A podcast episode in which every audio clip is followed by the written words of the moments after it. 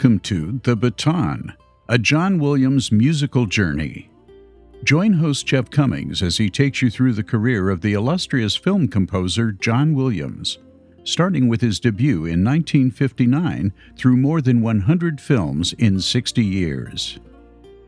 In this episode, we hear the music from The River, made in 1984.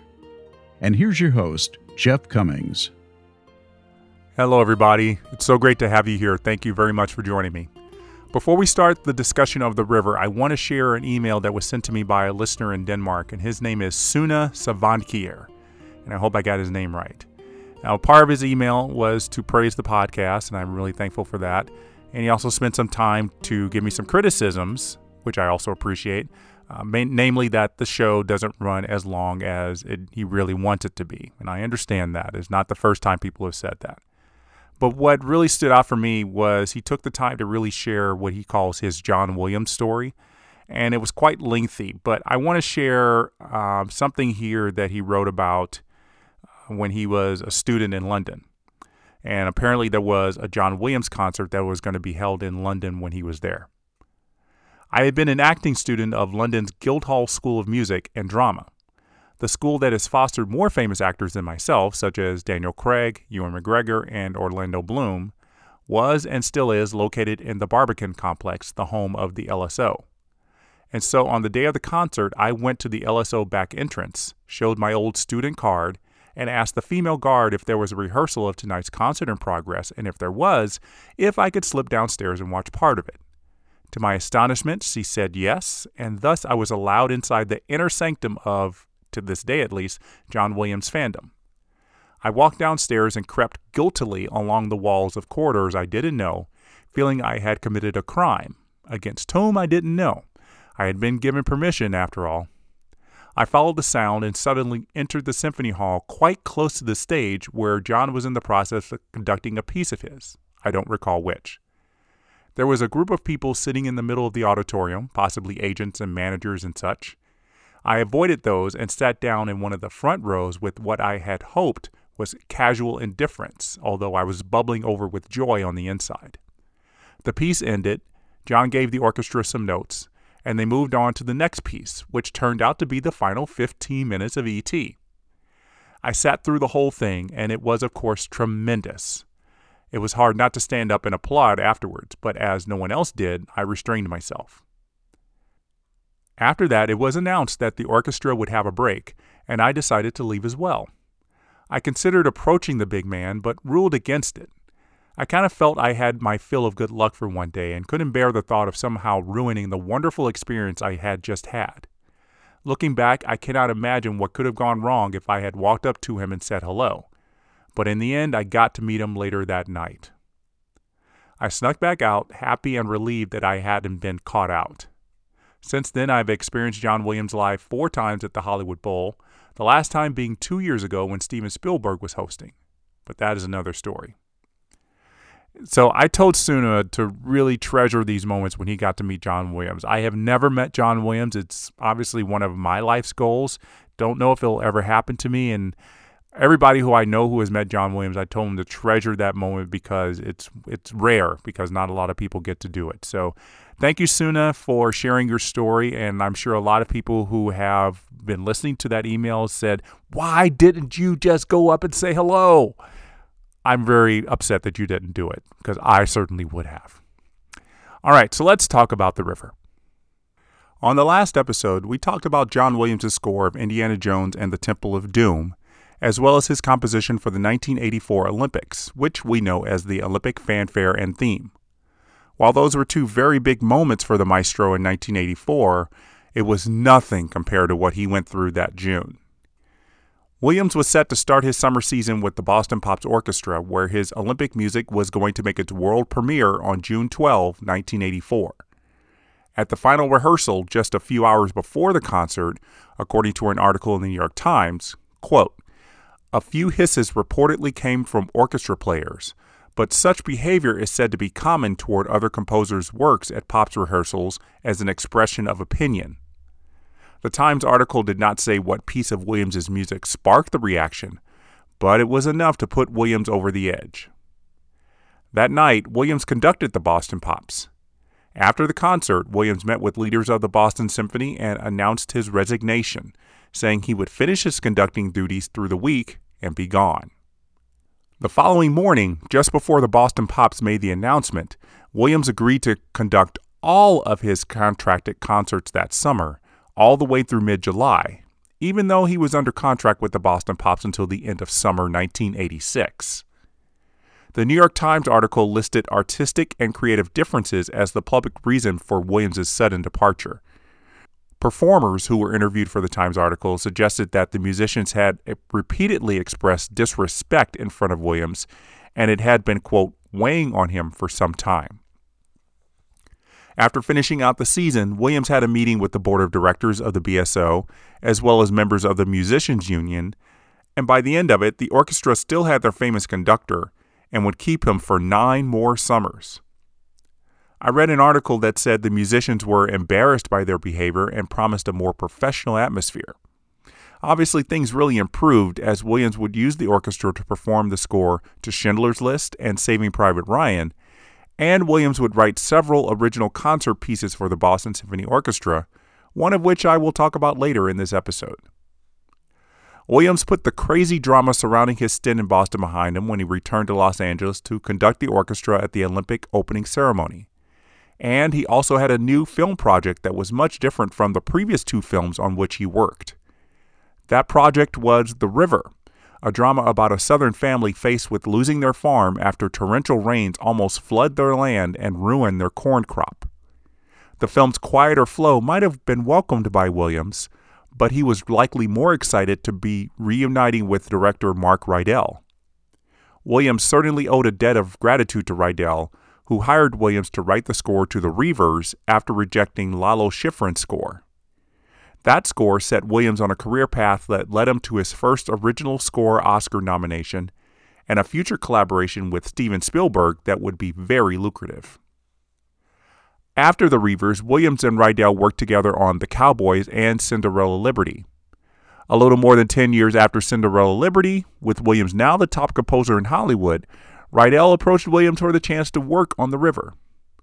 Rydell wanted Williams to work on the wonderful film on Golden Pond, starring Katharine Hepburn and Henry Fonda, but Williams couldn't fit in the project between working on Raiders of the Lost Ark and Heartbeeps. Rydell got an Oscar nominated score from Dave Grusin for On Golden Pond, though. But three years later, the schedule for The River fit perfectly into Williams's life.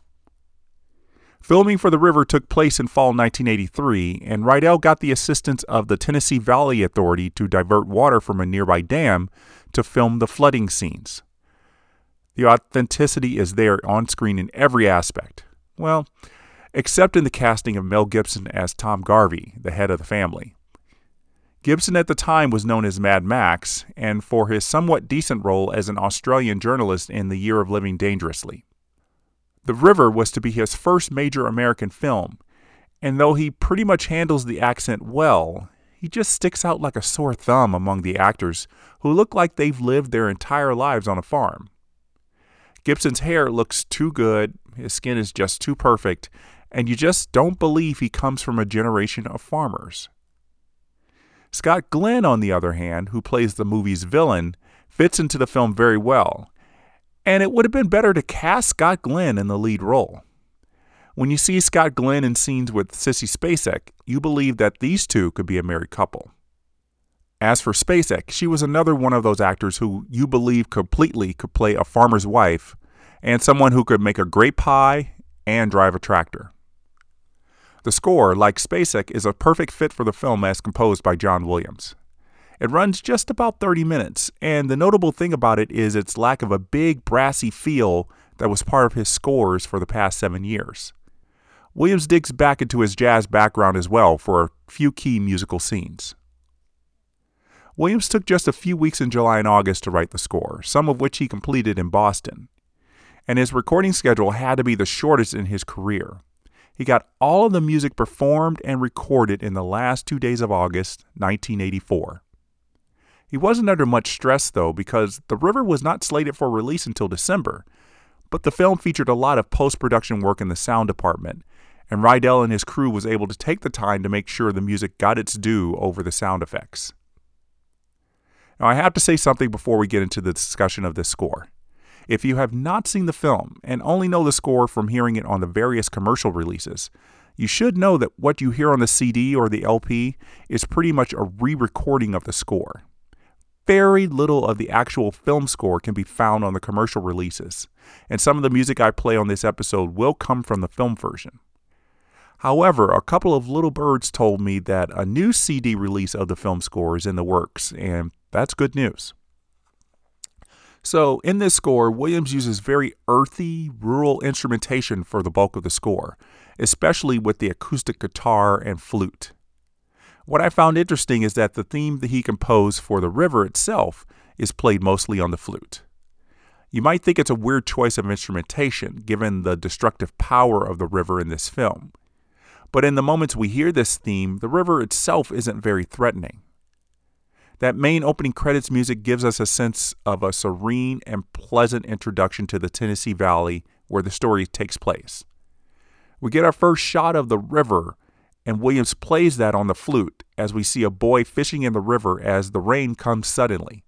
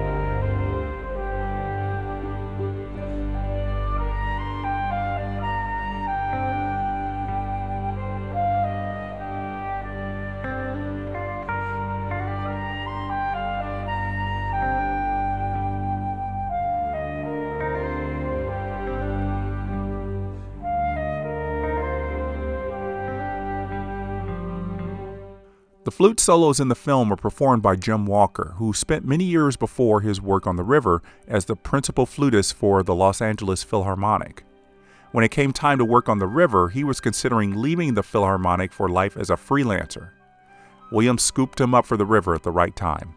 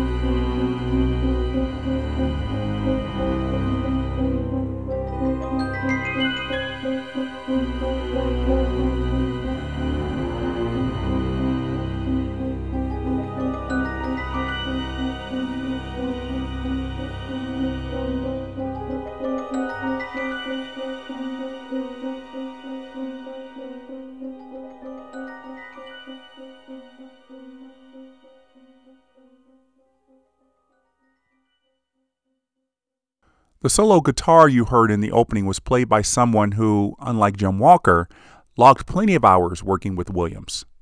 Tommy Tedesco had worked with Williams for many years, with one of his most famous solo works coming in the Sugarland Express back in 1973.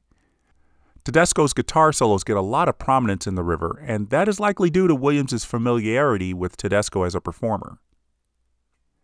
After the very earthy and organic opening music, John Williams brings in the electric drum kit for the scene in which Tom Garvey, played by Mel Gibson, is saved from drowning when the bulldozer he is using to scoop up the mud topples over.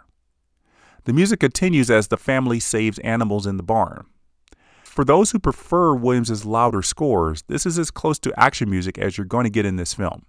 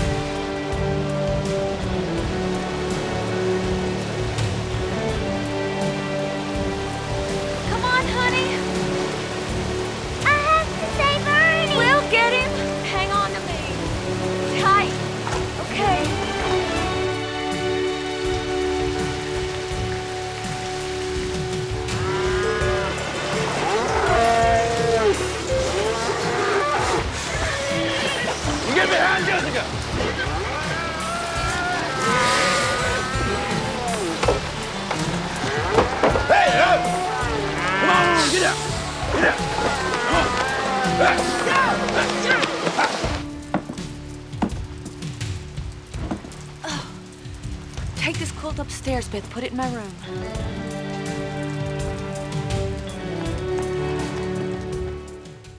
The main melody you heard there is what I'm identifying as the family theme, and it's my favorite theme of the film. To my ears, it plays as a series of triplets that get a wonderful lift up the chromatic scale. It's played very boldly in the rescue scene, but throughout the film, it will be portrayed more on Tommy Tedesco's guitar to convey the country setting. And that setting is heard and seen very well in a scene in which the daughter, Beth, is learning to ride a pony. The family theme gets a wonderful performance on the guitar with percussion tapping away underneath. It'll segue to a brief playing of the river theme as we transition to a new scene.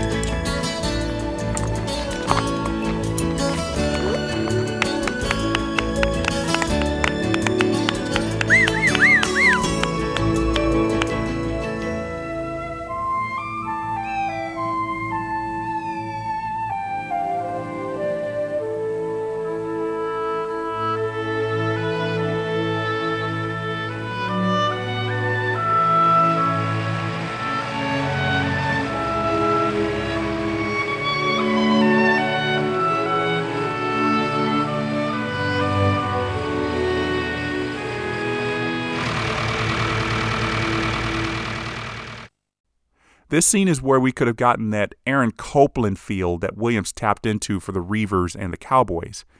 But instead, Williams finds his own voice with this track. There's a scene in which Spacek's character May gets her arm stuck in the tractor gears. It's a mildly tense scene that has no music in it in the final version.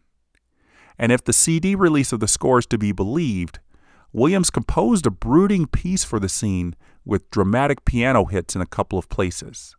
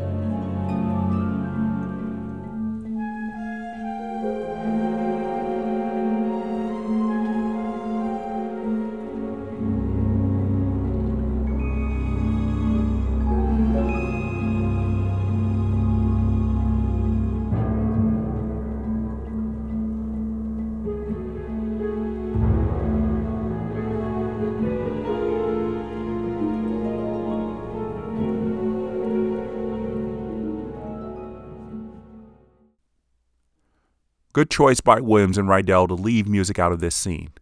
It's dramatic enough without it, and I think with the music added in, it would have been over the top. And there is a love theme in the film, and it comes in a scene where Tom and May are in a motel getting, well, reacquainted after Tom's long absence while working in an iron factory. Tom talks about having a dream about the river, and though he talks about its strength, Williams gives us the river's theme in the flute, suggesting an innocence that masks its destructive power.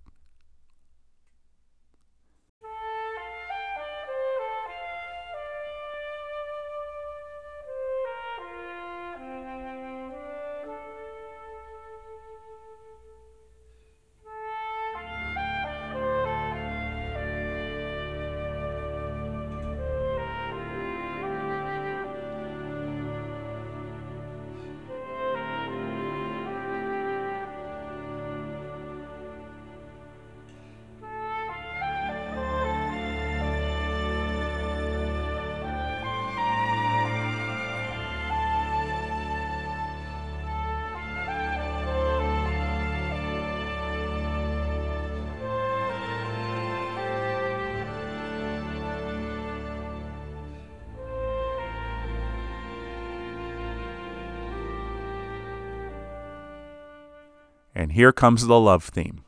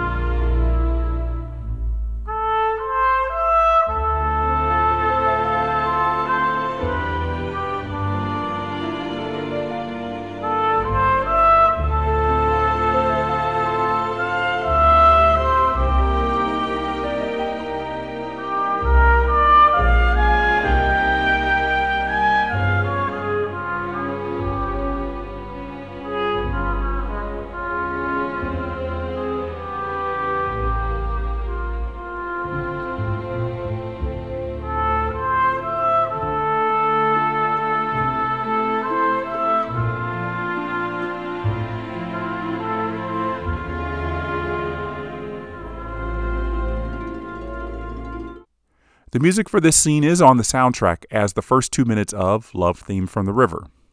The trumpet solos are played by Warren Luening, who played trumpet on The Lawrence Welk Show in the 1960s and was mostly known for his talents as a jazz trumpet player.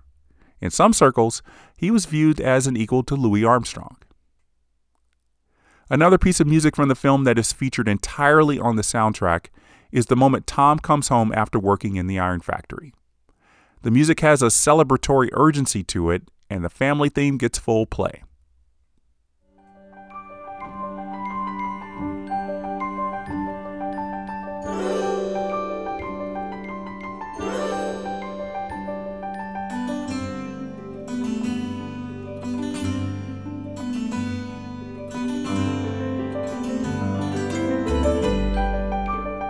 And enjoy these flute runs coming up as well.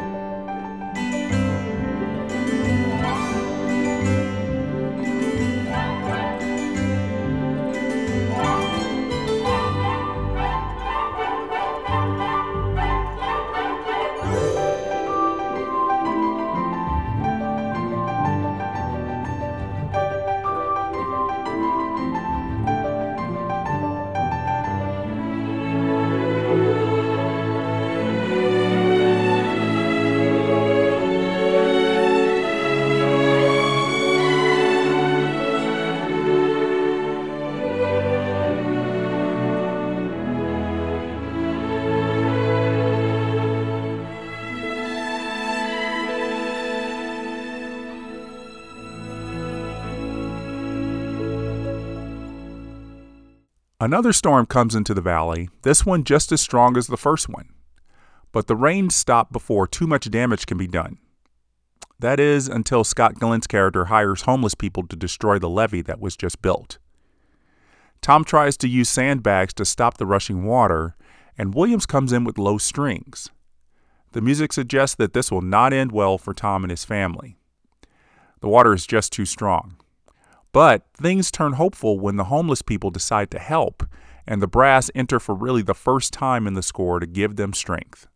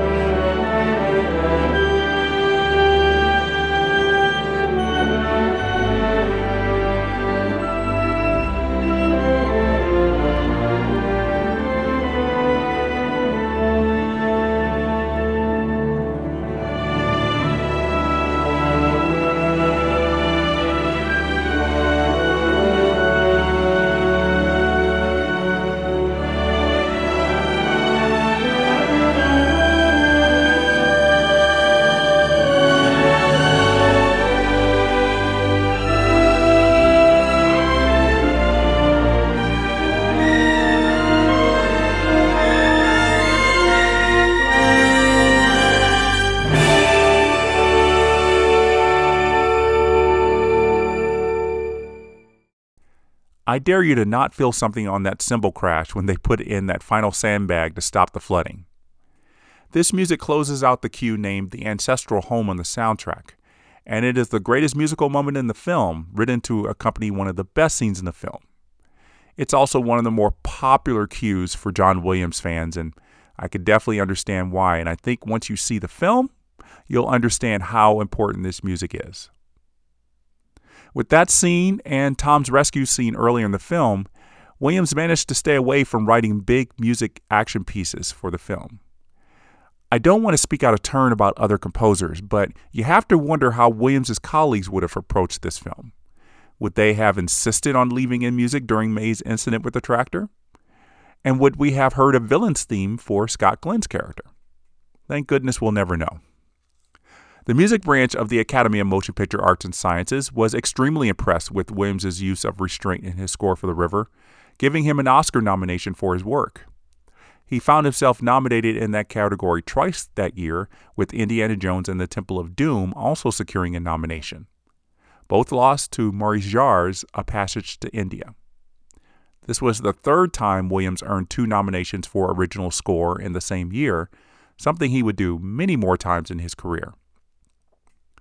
Another side note about The River is that it was one of the first films to get the PG 13 rating, which was introduced just a couple of months before the release.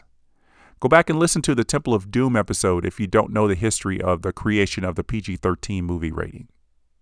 So, John Williams finished his work on The River, and he had no film work lined up for more than a year a whole year. But that was through no fault of his own. Steven Spielberg was setting up his next film right after Temple of Doom, and it was to be an adaptation of a Pulitzer Prize winning novel about a black woman who finds her strength after decades of abuse. It was The Color Purple, of course, and producer Quincy Jones wanted Spielberg to direct it. And of course, Spielberg started to put his team together once he was hired. He got the same cinematographer from E.T., he got his longtime editor, and he got his producers Kathleen Kennedy and Frank Marshall to work on the film. The one major collaborator that Steven Spielberg was unable to secure was John Williams. Based on what I could gather from Quincy Jones's 2002 autobiography, Jones was first approached to work on The Color Purple as a composer. Then he became a producer at the request of Peter Guber and Jon Peters. At this point, Spielberg hadn't even been a part of the conversation. So it seems like one of Jones's contract stipulations was to remain the composer for The Color Purple no matter what happened. And there seemed to be no budging on this. So despite not being able to hire him for The Color Purple, Spielberg managed to give Williams some work in 1985, hiring the maestro to work on two episodes of Spielberg's new anthology series, Amazing Stories. For Williams, this would mark a return to episodic TV writing after about 20 years away from it. Though the anthology series was Spielberg's idea, Spielberg only directed two of the 45 episodes that ran from 1985 to 1987, while coming up with story ideas for many others. Williams contributed music to open each episode, and it takes me back to his work on Kraft mystery theater.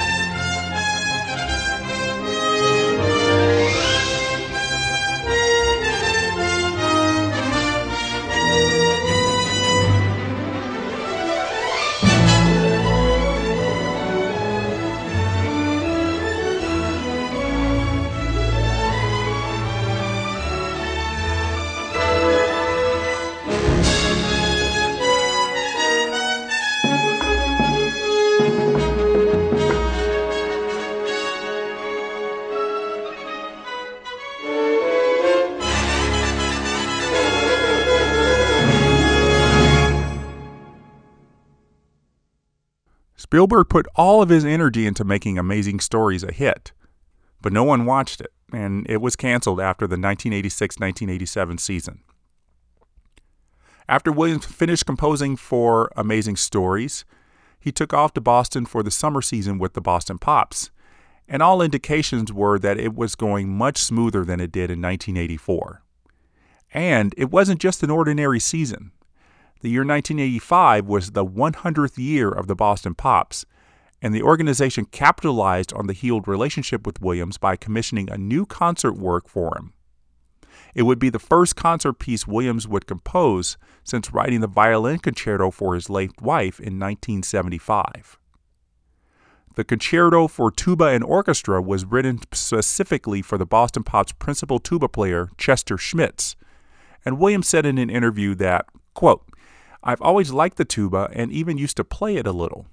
I wrote a big tuba solo for a Dick Van Dyke movie called Fitzwilly, and ever since I've kept composing for it. It's such an agile instrument, like a huge cornet. End quote. And of course, you remember the tuba was a big part of the call signal in Close Encounters of the Third Kind and would be used for Jabba's theme in Return of the Jedi. Mm-hmm.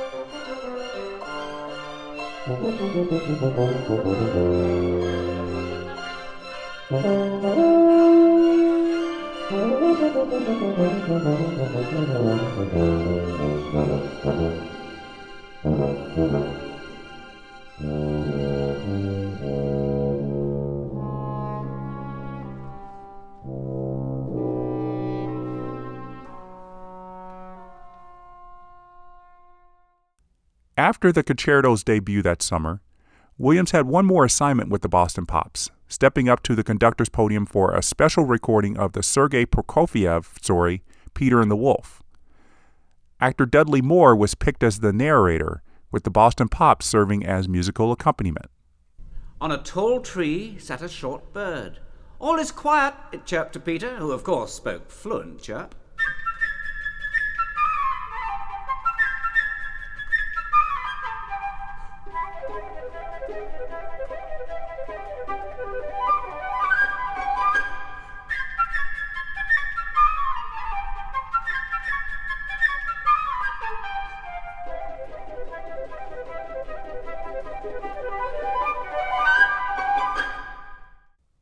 The performance was released as an album in 1985, with selections from the Nutcracker filling out the LP.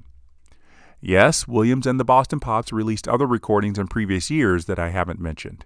And I only bring up this one because the recording gave John Williams his 27th Grammy nomination, this time in the Best Recording for Children category. This was the first time he would find himself nominated in this category, and it would be the last time. Williams and co nominee Dudley Moore lost to the soundtrack to the Sesame Street produced film Follow That Bird. Williams had one more project to complete in 1985 that would become one of his most enduring legacies. NBC came to Williams to give the station's news programs a bolder feel, and certainly much better music than just using their well known chimes. Well, that's what NBC executives told the media at the time, but I'm sure they wanted something that was just as dynamic and attention getting as the music ABC was using for its nightly news program. Enter John Williams, who said he didn't watch any NBC news shows to understand what was needed. He just put together a piece and used an 80 piece orchestra to record several thematic options for not just the evening news, but for the Today Show and any other news shows on the NBC network. The main piece is called The Mission, and this is what you hear all the time.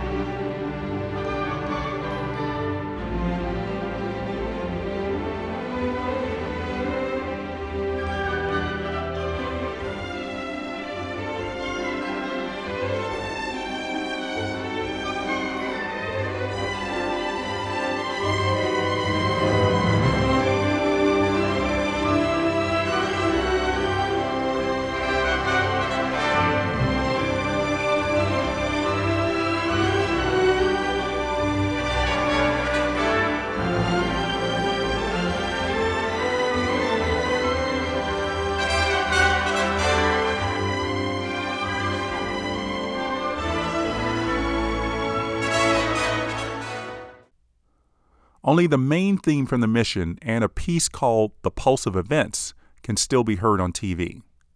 The Pulse of Events became the theme for the long running show Meet the Press.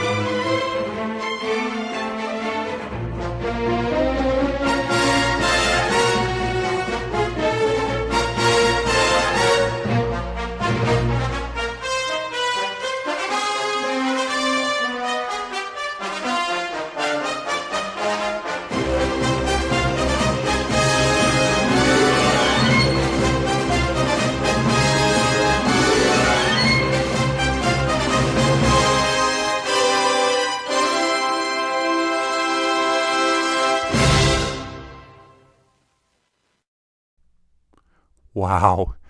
I just love that button Williams puts at the end of that piece.